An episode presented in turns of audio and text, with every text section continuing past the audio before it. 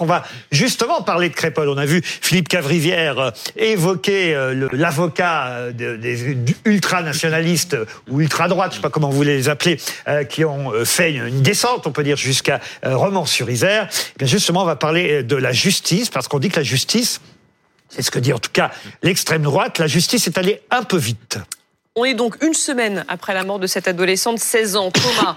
Euh, on, rappelle que des dizaines de militants d'ultra-droite, pour rappeler le contexte, sont retrouvés à Romans-sur-Isère, dans le quartier de la Monnaie, euh, dont sont originaires une partie euh, des suspects. Que cherchait-il à faire? On commence à en savoir un petit peu plus. On sait que la liste des suspects du meurtre de Thomas circule dans ces groupes d'ultra-droite. et selon nos confrères de Radio France aujourd'hui, certains membres disposaient d'une liste détaillée. Il figurait les noms complets, les adresses, les numéros de téléphone et les renseignements sur les membres euh, de famille euh, habitant le quartier de la Monnaie. Euh, ça, accrédite un peu plus, en tout cas, l'idée d'une expédition punitive, Guillaume Farad. En tout cas, je crois qu'on peut difficilement créditer ce groupe de personnes d'être des manifestants. C'est-à-dire que que ce soit un black bloc euh, dans une manifestation euh, publique euh, qui se grime, qui se recouvre le visage par un capuchon et qui a une barre de fer et qui casse le mobilier urbain, ou ces gens qui se sont aussi dissimulés le, visage et avaient des barres de fer pour nombre d'entre eux, le mode opératoire, les intentions politiques c'est autre chose, mais le mode opératoire est assez similaire. Quand vous manifestez, c'est à visage découvert, de toute façon on vous permet pas d'être à visage dissimulé, et ensuite c'est plutôt avec une pancarte qu'avec une barre de fer. Donc déjà le qualificatif de manifestant me paraît impropre. Et puis après, euh, il y avait effectivement euh, des premiers éléments que le procureur nous transmet, une intention. Euh, et, une intention euh, de, s'en prendre à des groupes de personnes bien déterminés. Euh, ceux, qui ont fait tampon et rempart, ce sont les fonctionnaires de police et les militaires de la gendarmerie. Et celui qui est condamné à la peine la, plus élevée, c'est-à-dire 10 mois de prison et, avec un mandat de dépôt qui est, décidé à la barre, lui, il a été notamment condamné pour violence sur personne dépositaire d'autorité publique avec des circonstances aggravantes, avec armes et en réunion. C'est puni de 5 ans d'emprisonnement, il prend 10 mois.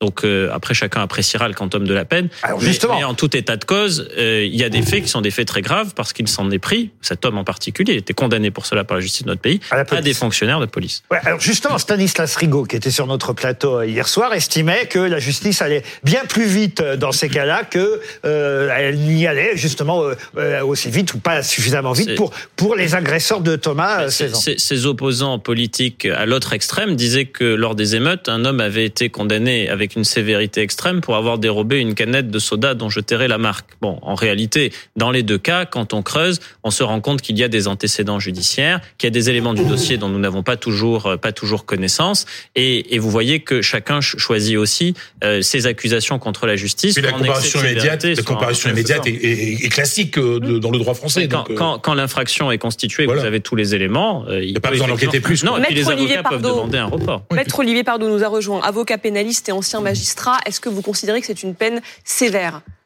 Non, mais ce qui a été dit est juste. Euh, la comparaison immédiate, c'est une machine à prononcer des peines extrêmement rigoureuses. Pourquoi? Parce qu'on est très proche des faits, on est très proche de l'événement, et on est dans une violation sensible de l'ordre public, puisque ça s'est passé immédiatement. Ce qui est quand même frappant là, c'est que le parquet a requis ses peines et que la plupart des peines ont été suivies par le tribunal. C'est-à-dire qu'il n'y a pas eu euh, d'aménagement par rapport aux réquisitions du parquet. Qu'est-ce que ça veut dire? À mon sens, ça veut dire une chose, c'est que la justice a voulu donner un coup d'arrêt à ce qu'elle estime être un mouvement extrêmement dangereux. Alors, c'est toujours la même chose. Euh, la justice, pour l'exemple, c'est jamais une bonne chose. Mais en réalité, ça fonctionne comme cela.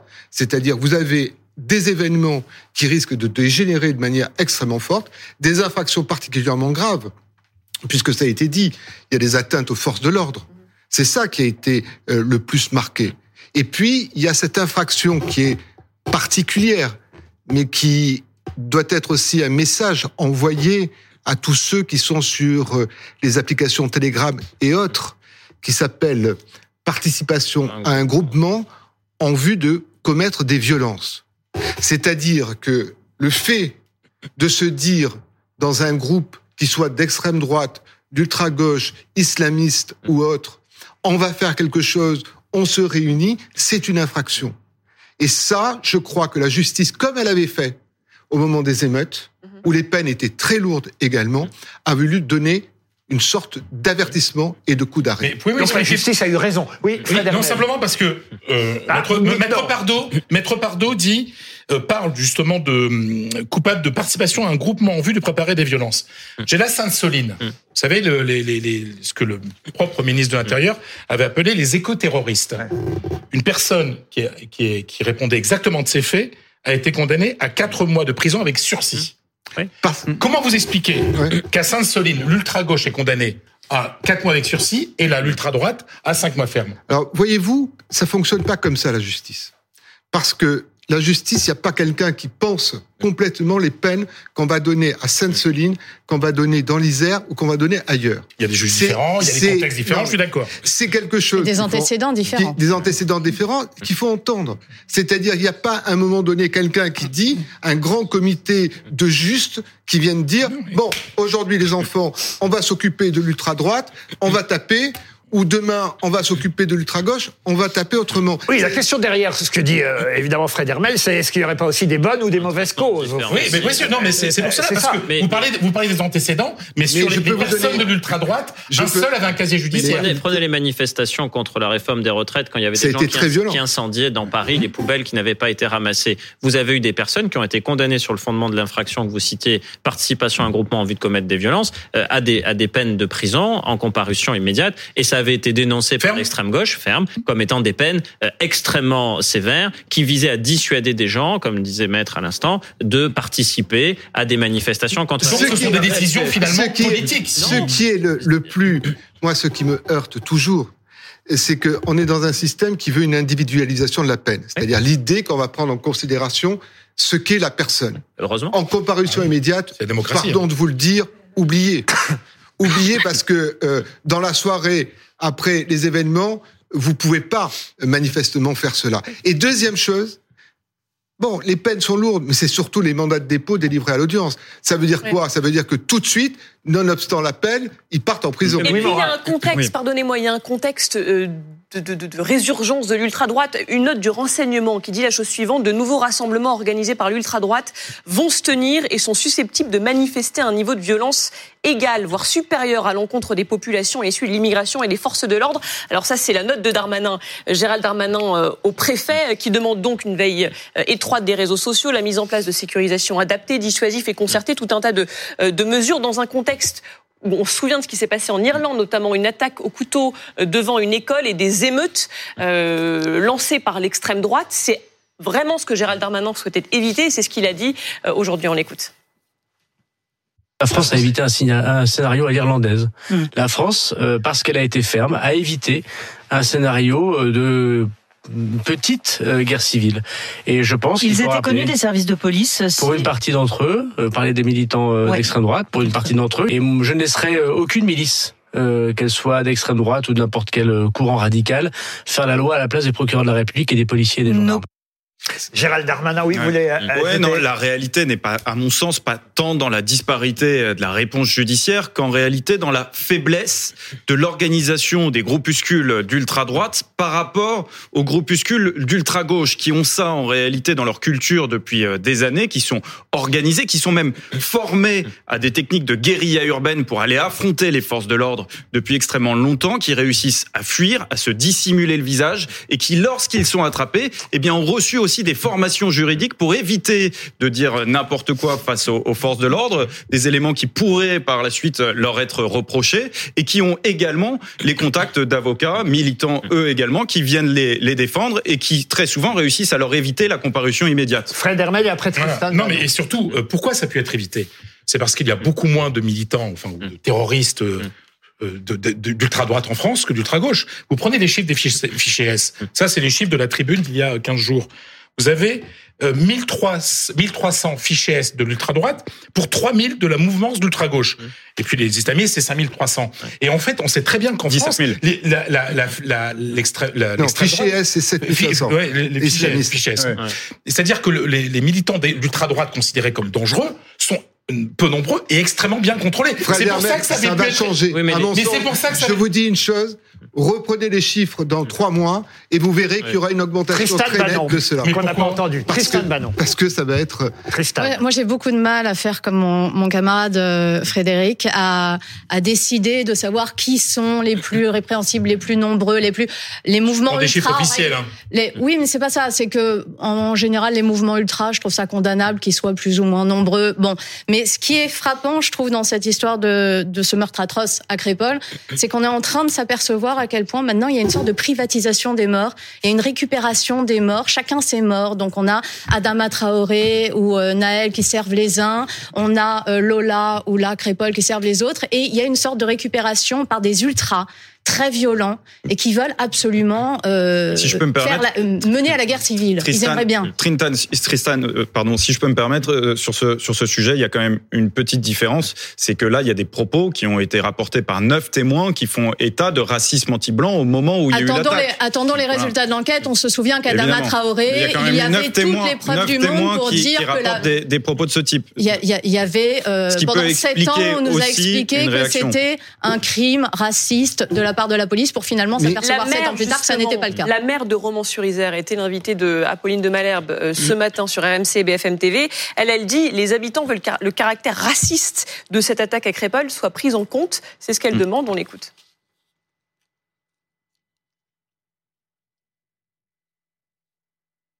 On n'a pas pour l'instant, en tout cas, manifestement. Les familles demandent deux choses. La première, c'est une fermeté sans appel de la justice. Ça, c'est vraiment extrêmement important.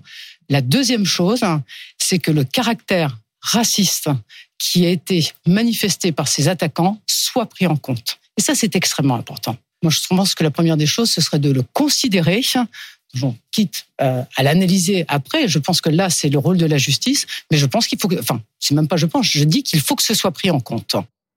On comprend effectivement cette. Euh, non, mais c'est important parce que ce, ce qu'a dit ce qu'a dit aussi le ministre ce matin, c'est la grande peur des gouvernants. C'est la grande peur des gouvernants sur les milices. C'est-à-dire que des milices armées commencent à essayer de faire une loi euh, ou une pseudo-loi avec euh, des, des actions violentes. Et ça, c'est une crainte qui est permanente et qui existe de manière extrêmement forte. La réalité, c'est que euh, aujourd'hui, vous disiez tout à l'heure, l'extrême droite, quoi, l'ultra droite, parce qu'il faut dire les, mots comme ils vont, sont moins organisés. J'avais envie, envie, de vous dire que vous êtes jeune, parce que moi j'ai connu le GUD, j'ai connu ah oui, non, euh, tout j'ai connu, j'ai connu des j'ai connu mais, mais il y a une histoire, il y a une histoire, il y a une histoire de la violence de l'ultra droite qui est une histoire extrêmement prégnante dans la société française. À propos de l'ultra-droite, je voudrais quand même qu'on regarde euh, l'intervention cet après-midi à l'Assemblée nationale. C'était après la minute de silence, qui peut-être, on peut, on peut le dire, est arrivée un peu tardivement. Euh, euh, peut-être qu'on aurait dû la faire, cette minute de silence. C'était plus rapide pour Naël. Hein. Déjà, la semaine dernière. Oui, alors ça, moi, j'aime pas trop qu'on qu bah oui, compare hein. les uns et, bah les autres. Mais c'est vrai, vous avez raison, elle aurait dû peut-être avoir lieu, cette minute de silence, la semaine dernière. Mais est-ce qu'on fera maintenant une minute de silence à chaque fois qu'il y a une victime en France? Ça, c'est aussi euh, une autre, euh, une autre question qu'on peut se poser. Oui, 959 minutes de silence par an, ça fait beaucoup. Voilà, c'est aussi une, une, vraie question. Mais puisque effectivement l'ultra-droite, appelons-la comme ça, si vous n'avez pas envie de dire l'extrême droite, a eu envie de comparer euh, effectivement une affaire avec l'autre, voilà pourquoi on va se mettre à comparer les minutes de silence. Mais enfin, franchement, je suis d'accord avec, je suis d'accord avec moi-même et avec ce que vous venez de dire. On va pas non plus chaque semaine, hélas, faire une minute de silence à l'Assemblée nationale dès qu'il y a une victime. C'est très triste, évidemment, ce qui est arrivé à, Thomas. Il y avait aussi l'enquête qui devait quand même euh, euh, voilà, mener, mener son cours avant qu'on sache exactement de quoi, de quoi il s'agit. Peu importe. Il y a eu une minute, une minute de silence aujourd'hui et le garde des Sceaux est intervenu après. Il a répondu à une question euh, sur l'actualité, les fameuses questions d'actualité à l'Assemblée. Et là, effectivement, ça a été chaud à l'Assemblée nationale cet après-midi. Regardez. Vous préférez en réalité opposer la France rurale et tranquille, catholique et blanche, à la France des cités, la France des Mohamed, des Mouloud et des Rachid.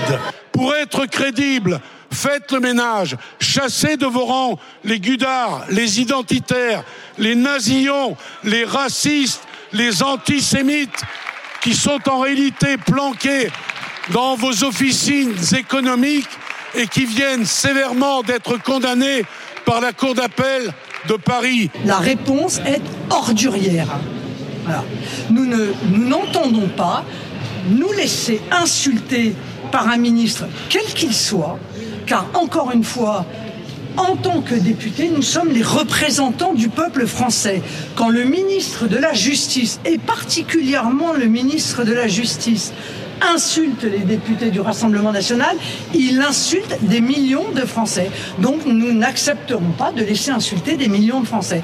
Ça suffit maintenant. Tristan Manon, il les a insultés, vous trouvez?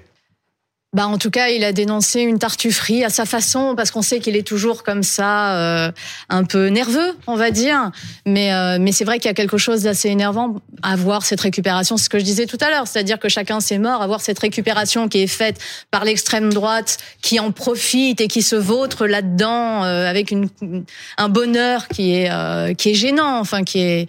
Après, voilà. c'est le rôle des politiques de parler de l'actualité et de s'en emparer. Donc là-dessus, moi j'ai trouvé le ministre brillant comme indigne. toujours. C'est Mais- indigne. Mais, enfin, mais c'est d'un populisme. Enfin, c'est c'est d'une démagogie. Mais euh, Là, vous Il parlez du du son- ministre, du ministre. Il retrouvait son couloir. Ah bah oui, là, C'est-à-dire que- le bien, le mal. Enfin voilà, c'était très binaire là. hein. Pardon, mais en en termes de décence, je pense qu'il était, euh, ou d'indécence, il était au niveau de ce qu'on vit quand même depuis, Oui. depuis huit jours mais- mais- du côté de l'extrême droite. Je peux comprendre son Oui, agacement mais quand même. Excusez-moi, vous savez, ce Mais que- mais attendez, son attaque était très, son attaque était très ciblée.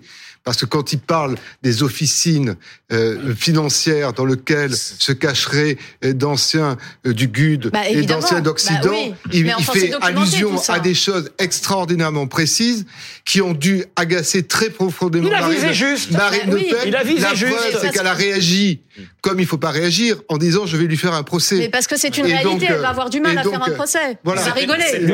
C'était- aussi la volonté totale. d'Éric Pas tout le même temps, Louis Morin. C'était aussi la volonté d'Éric Dupont-Moretti, c'était d'attirer la couverture Bah, à lui, de faire oublier aussi d'ailleurs hein, son, son petit passage par euh, le tribunal Oh, je suis pas si sûr. ça. relativement récent. Ou de rappeler qui était le Rassemblement National et qui sont les personnes Et- derrière le Rassemblement National, derrière la jolie vitrine qui caresse des chats. Et il faut, ils essayent et de il se faut se défaire. souvenir aussi que c'est pas la première fois qu'Éric Dupont-Moretti, à l'Assemblée nationale, s'en prend de manière extrêmement frontale euh, au Rassemblement national.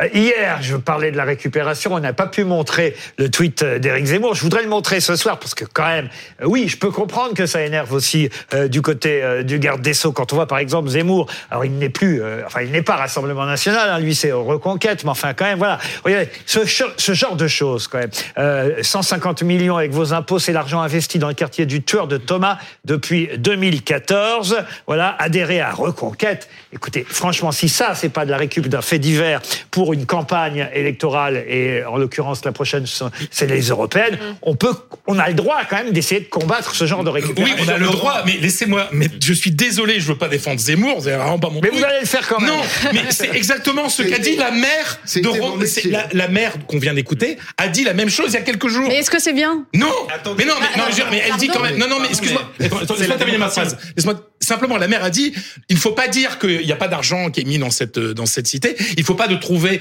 toujours des excuses socio-économiques aux gens, Non, mais à ce genre de, elle de- dit de ça, elle est dans son rôle très bien. Mais d'en faire une affiche pour dire rejoignez-nous à c'est autre chose. Pardonnez-moi, tract. mais c'est le fonctionnement normal d'une démocratie. Lorsqu'un parti politique voit des faits divers qui lui donnent raison, il est plutôt logique et légitime, eh bien qu'il en Pardon, non, J'ai jamais pardon, vu pardon, Louis Morin, je vous jamais arrête vu tout de suite. tract sur le Et dos je- d'un je- mort. Je veux bien Et entendre tout, mais c'est pas vrai. C'est pas vrai. Ce que vous Et- dites n'est pas vrai. J'ai jamais vu de Pardon. tract sur le dos d'un mort. Je suis Absolument. jamais. Quand, quand, Jamais. quand, quand le rugbyman, pardon, laissez-moi dire, quand le rugbyman argentin, il y a euh, quelques mois ou années maintenant, euh, mais la 2022, reconstitution a eu lieu là il y a, il y a quelques semaines, quand il a été euh, tué euh, rive gauche en sûr. sortant du Mabillon, je crois, à Saint-Germain-des-Prés, je vous dis ça de mémoire, euh, quand il a été tué, j'ai pas vu ni la gauche, ni Macron, ni qui que ce soit Mais- récupérer, mais la gauche- la récupérer, récupérer ce, récupérer meurtre euh, fait par quelqu'un d'extrême droite en disant rejoignez-nous au Parti communiste ou rejoignez-nous. La Pardon, gauche n'inscrit pas dans son pardon. programme politique le fait de, vouloir réduire l'insécurité qu'il peut y avoir dans la rue vis-à-vis des, Alors, alors, alors. Très bonne Pardon question de à dire, pardon de vous dire que euh, il y a une réalité qui est une évidence, c'est-à-dire que aujourd'hui, euh, les meurtres, les assassinats, les faits divers sont devenus des faits de société qui sont repris. Et pardon de le dire, je vais prendre un très mauvais exemple, mais aux États-Unis, quand il y a eu euh, le meurtre de Floyd, euh, par un policier, c'est toute l'Amérique qui s'est mis. Ah. Non, non, c'est pas un mauvais exemple parce que chaque fois qu'il y a un événement, chaque fois qu'il y a un événement qui touche profondément la population, les politiques, quels qu'ils soient, vont l'utiliser. Après, avec plus ou moins de tact et de talent, mais ils vont l'utiliser. On peut pas vivre dans un monde où on parle de choses en général. On vit avec des éléments concrets. Qu'avez-vous dit, Guillaume la qui était intéressant et qu'on n'a pas entendu dit, c'est c'est quoi l'intention derrière? C'est c'est plus de passer le karcher, c'est de raser le quartier. Enfin, ce, ce tract, il vous invite ni plus ni moins à quoi? C'est quoi le projet derrière? C'est ça que je questionne. C'est quoi le projet politique? C'est c'est quoi l'ambition programmatique? Euh, C'est c'est de, de laisser à croire aux gens que si c'est parti demain, ce, ce type de quartier serait rasé? C'est c'est ça que ça veut dire Parce que si c'est ça, c'est extrêmement, c'est extrêmement grave et c'est extrêmement dangereux. Et puis il y a dans ce quartier des personnes qui n'ont strictement rien à voir avec cette affaire. Euh, Et puis on leur doit aussi le respect. Euh, elles n'ont pas à être amalgamées ni accusées de quoi que ce soit. Elles n'ont strictement rien fait. À commencer même par l'auteur présumé de, ce coup de couteau mortel qui ne résidait même pas dans, ce quartier. Le procureur nous l'a rappelé. Ce sera le mot de la fin Suspect- signé. Pardon, Oui, ce sera le mot de la fin oui. signé euh, Guillaume Farde.